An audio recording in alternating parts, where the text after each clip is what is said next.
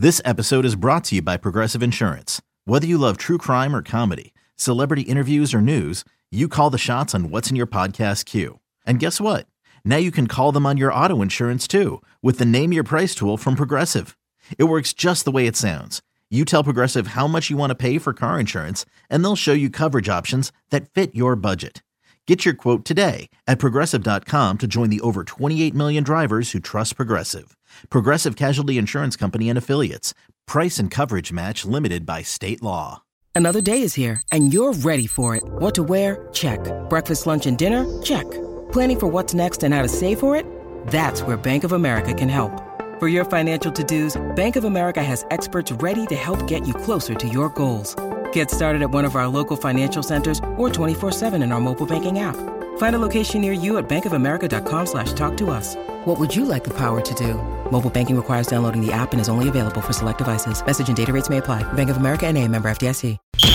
Whether the action is at the link or the bank, there's never an off day on Broad Street. It's the biggest news of the day, every day, with takes from someone who's never short on them. It's WIP Daily with Joe Giglio. Welcome on in, WIP Daily. Joe Giglio with you. Appreciate everyone listening, subscribing, following the podcast. Uh, of course, our video feed, 90 for WIP, the YouTube page. Check it out, subscribe, follow. A lot to come here on the YouTube page over the next couple weeks as we head towards a critical stretch of the Eagles season one that was dented yesterday. There's no other way to say it. The Eagles season was dented. Ruined? No. Over? Obviously not, but it was dented. The Eagles weren't just beat, they were beat down and destroyed by the San Francisco 49ers yesterday. That game, every fear I had about this team all came to roost yesterday. The 49ers completely outclassed the Eagles. It, and it wasn't, it almost felt worse than the score. And the score was really bad the score was really non-competitive. You know, the first quarter of that game, the Eagles controlled it and they led the yardage 124 to minus six. The game was six nothing. They didn't get in the end zone, but they had those two long drives. If you look at the game from the start of the second quarter to the end, it's as lopsided of a football game as you've seen in the NFL this year. From that moment on, start of the second quarter on,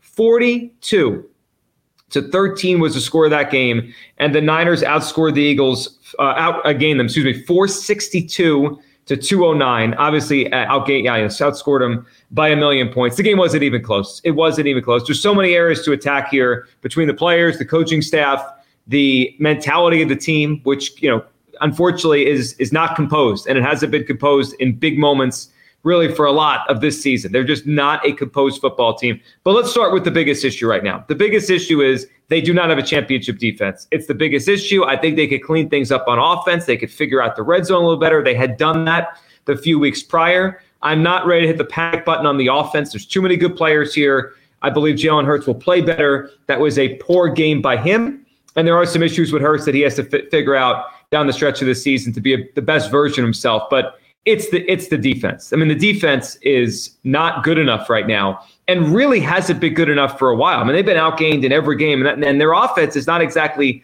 only getting 200 something yards a game. I mean, they're giving up in the 400s every game. Last week against Buffalo, 500. We can excuse some of what we saw yesterday to the cumulative effect of the last few games, and obviously the overtime game last week and all those snaps, but that's not everything. That is not everything. The Eagles defense has no shot right now when they don't generate instant pressure up front. And they were doing that early in the game. First quarter, first two, three and outs for San Francisco was instant pressure, both against the run and the pass, put the Niners in bad situations, third and long, and they were off the field. If that doesn't happen, they've got no shot. The linebacking corps is not good enough. It's not, it's not standard in the NFL. It's below the standard of what it needs to be for a decent NFL defense. The safeties, I like Reed Blankenship. He can't be your best safety. He's got to be your second best safety. The Kevin Byard thing, it, it, this is Golden Tate 2.0. It's Golden Tate 2.0. It's a guy that came with a track record and obviously was closer to the end than we realized, than Howie Roseman realized. And that's why they got him, in this case, Kevin Byard, for nothing at the trade deadline. Well, I, I thought that was a great move by Howie Roseman. We talked about it on the show. He is lost in space right now. He's lost a step and he's not making enough plays to make up for it. And then the two corners, if I have to hear Bradberry and Slay, especially Bradberry yesterday, talk about miscommunication again, I'm going to lose my mind.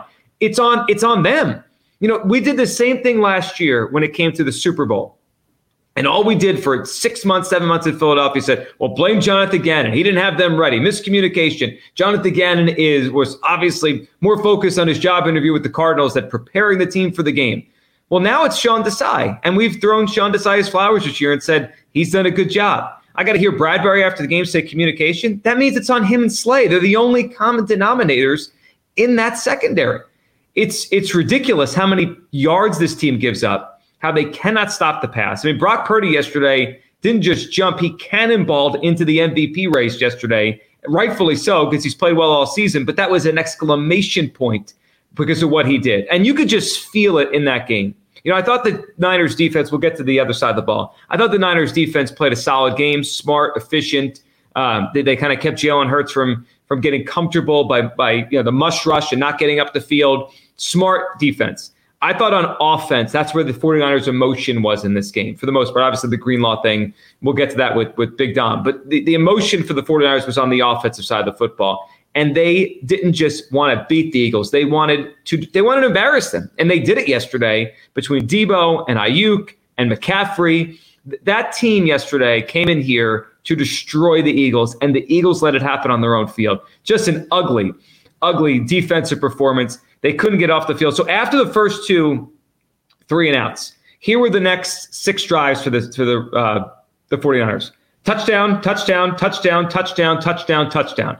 And they weren't short fields. I think one of them was 48 yards. But other than that, they were all long fields. I mean, they were all 75 or whatever, or 65. They, it wasn't like they were getting the ball off turnovers on the 20 yard line. They went down the field with chunk plays over the middle, to the side. Great design by Kyle Shanahan. I can't believe that I had to sit through a week last week of uh, people trying to tell me that Shanahan is, is the lesser coach than Nick Sirianni. Please, I mean, just watch that game yesterday Not the lesser coach than Nick Sirianni. So a rough effort by the defense. They rank now 29th in the NFL, I believe, in opponent passer rating allowed.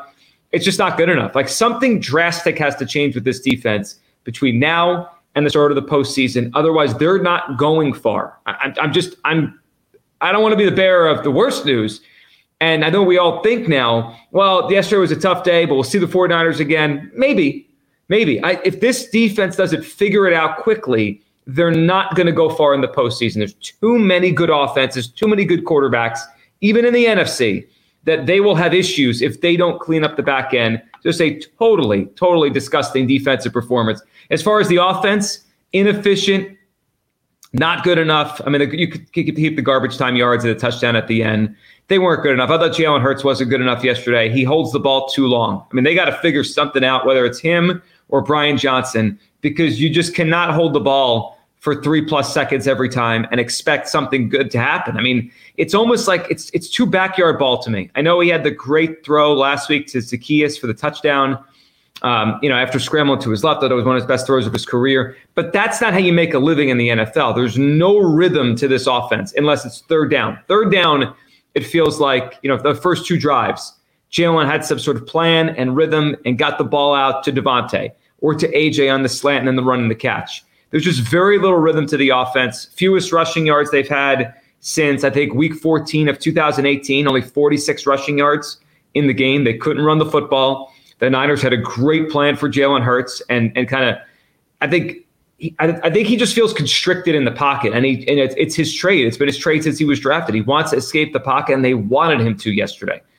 When you need mealtime inspiration, it's worth shopping Kroger, where you'll find over 30,000 mouthwatering choices that excite your inner foodie. And no matter what tasty choice you make, you'll enjoy our everyday low prices, plus extra ways to save, like digital coupons worth over $600 each week. You can also save up to $1 off per gallon at the pump with fuel points. More savings and more inspiring flavors make shopping Kroger worth it every time. Kroger, fresh for everyone. Fuel restrictions apply. So just not a good enough offensive day. And as far as the coaching, and we'll get to Tucker here in a minute, as far as the coaching goes, abysmal, abysmal. I mean, Desai, the fact that your players are saying that they were confused after the game not communicating, that's on you. On the offensive side of the ball, the red zone stuff's got to be better. It was better the last few weeks, but you know the Eagles' offense kind of kept the Niners in that game early by not scoring touchdowns. They let them life there. And Sirianni, just had an, a, a ridiculously bad day yesterday. First of all, his pants were pulled down by both Wilks and Kyle Shanahan. That team was well, well more coached yesterday than the Philadelphia Eagles. Then you throw in some of the decision making stuff yesterday.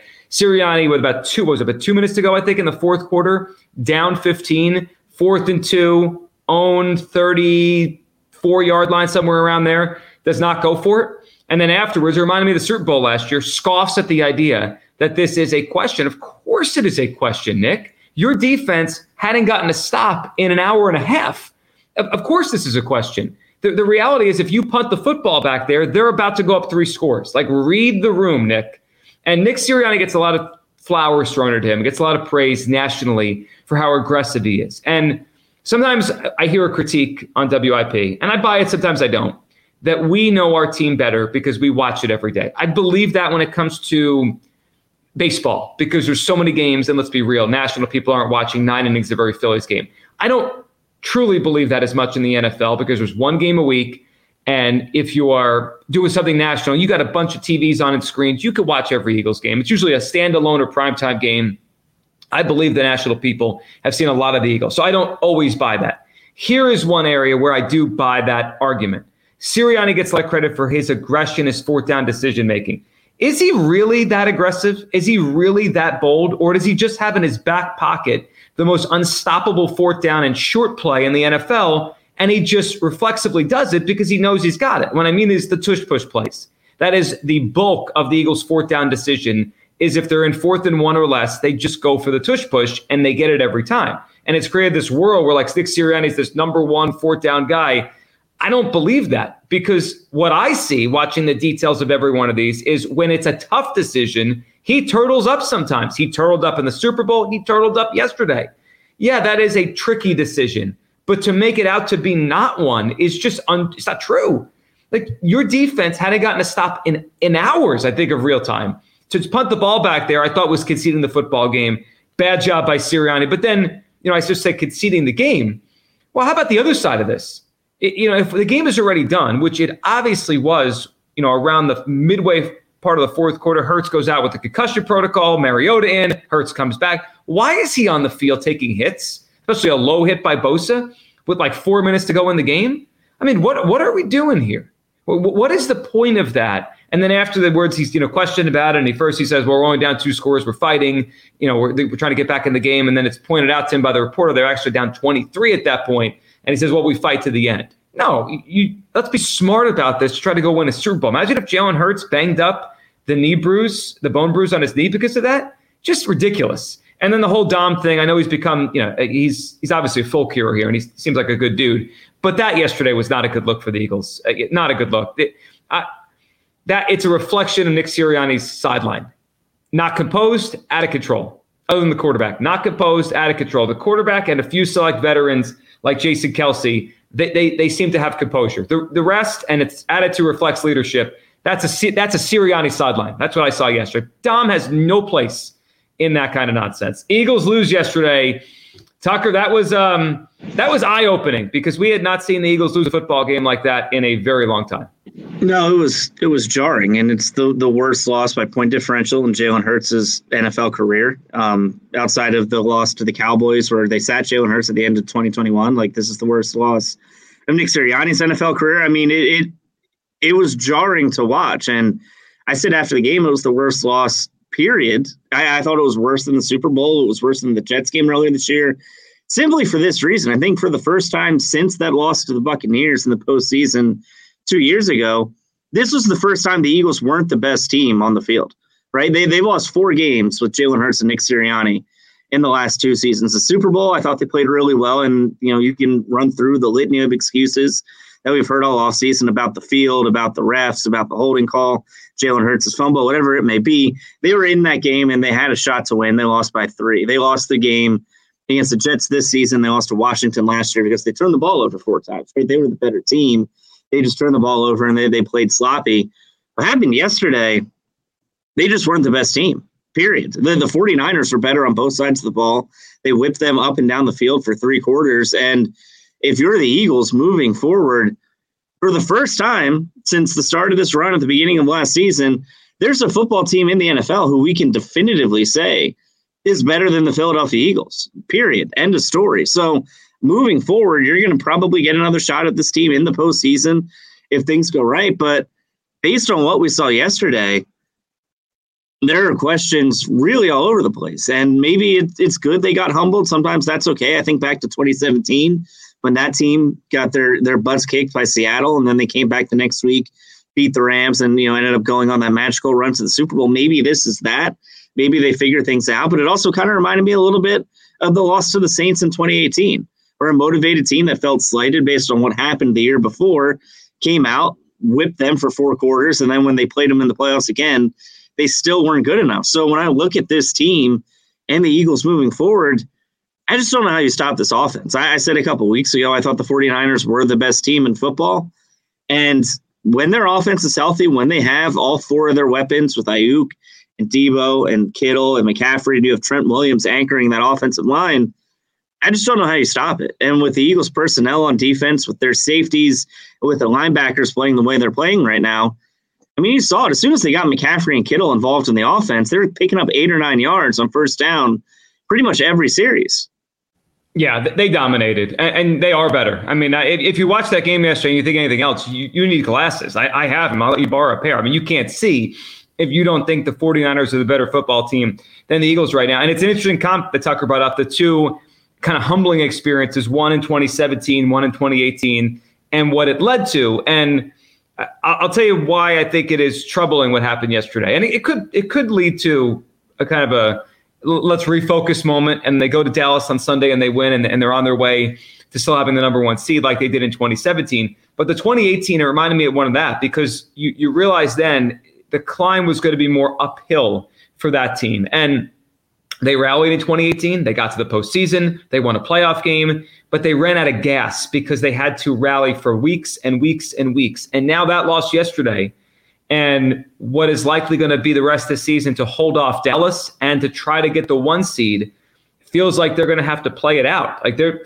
you know, two weeks ago we're like, well, what if they could rest the last two or three weeks of the season? That's not happening. That that is not happening for the division or the number one seed. So they're going to have to play this out all the way through, and I, it's a big advantage to have some rest. It's a big advantage to get a bye. And both of those things are now not likely after yesterday, or at least much harder to see happening. Tough, tough day for the Eagles. They were humbled. I was disappointed in the coaching, disappointed in the offense. Look, Purdy outplayed Hurts yesterday. He was the better quarterback on the field by a lot. And this defense, just just simply put, is not a championship defense. Appreciate everyone listening, subscribing, following WIP Daily. Ton more to do this week. And the Phillies are at the winter meeting. So I'm sure we'll talk about a move they make pretty soon. Appreciate everyone listening. Have a great day.